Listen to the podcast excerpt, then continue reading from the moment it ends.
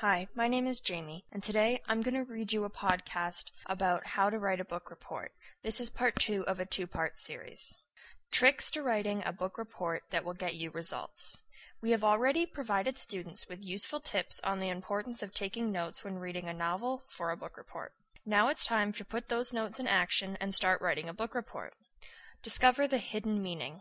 Since your notes will provide you with what you feel are the most important elements of the book, all that's left to do is make connections between these different elements.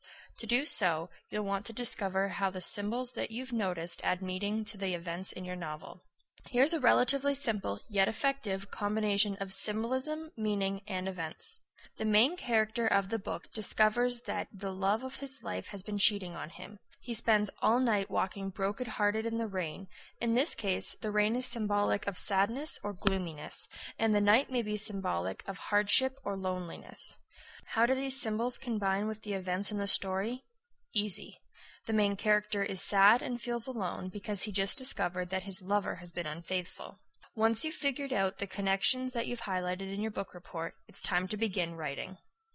Writing the all important first paragraph of your book report. The opening paragraph of your book report is extremely important. This is because this paragraph describes how you plan to analyze the novel in question. The following is a list of things that our editors watch for when editing the first paragraph of a college level report.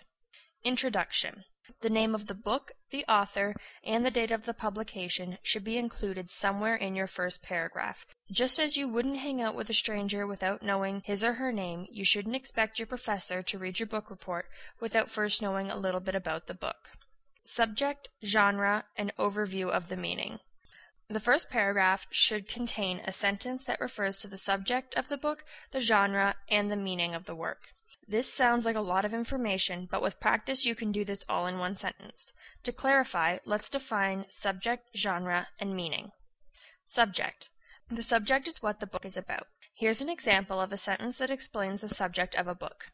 Tom Clancy's Rainbow Six relates the experiences of an international group of covert operatives that neutralize a European terrorist plot.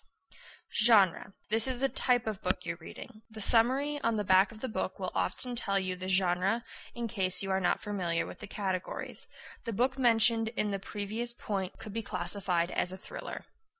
Overview of the meaning.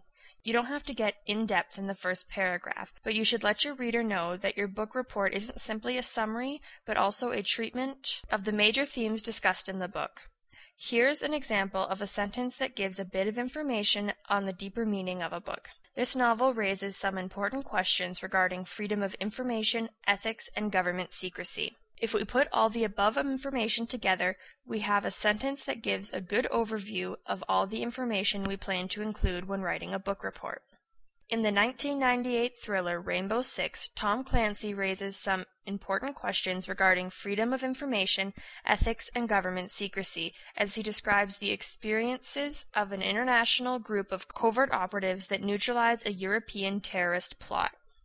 Keep your ideas structured. Once you've written a solid introduction, it's time to get to the meat and potatoes of your report the summary and critical analysis. Here's a quick look at what our essay editing experts look for in each of these sections. Summary. A good rule of thumb to remember is that a summary should be no more than one third of the report's length. This means that if you are writing a three page report, your summary section should be no more than one page. In this section, you want to go over the main characters, events, and settings without relating them to symbolism or meanings. Critical analysis.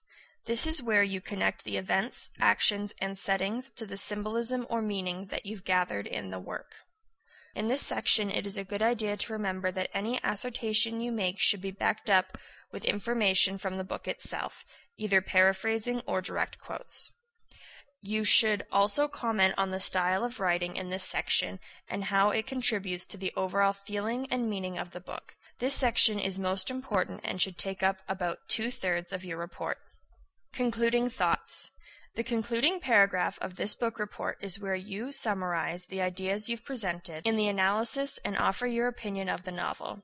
Vague phrases such as, I liked this book, or the book was good should be avoided.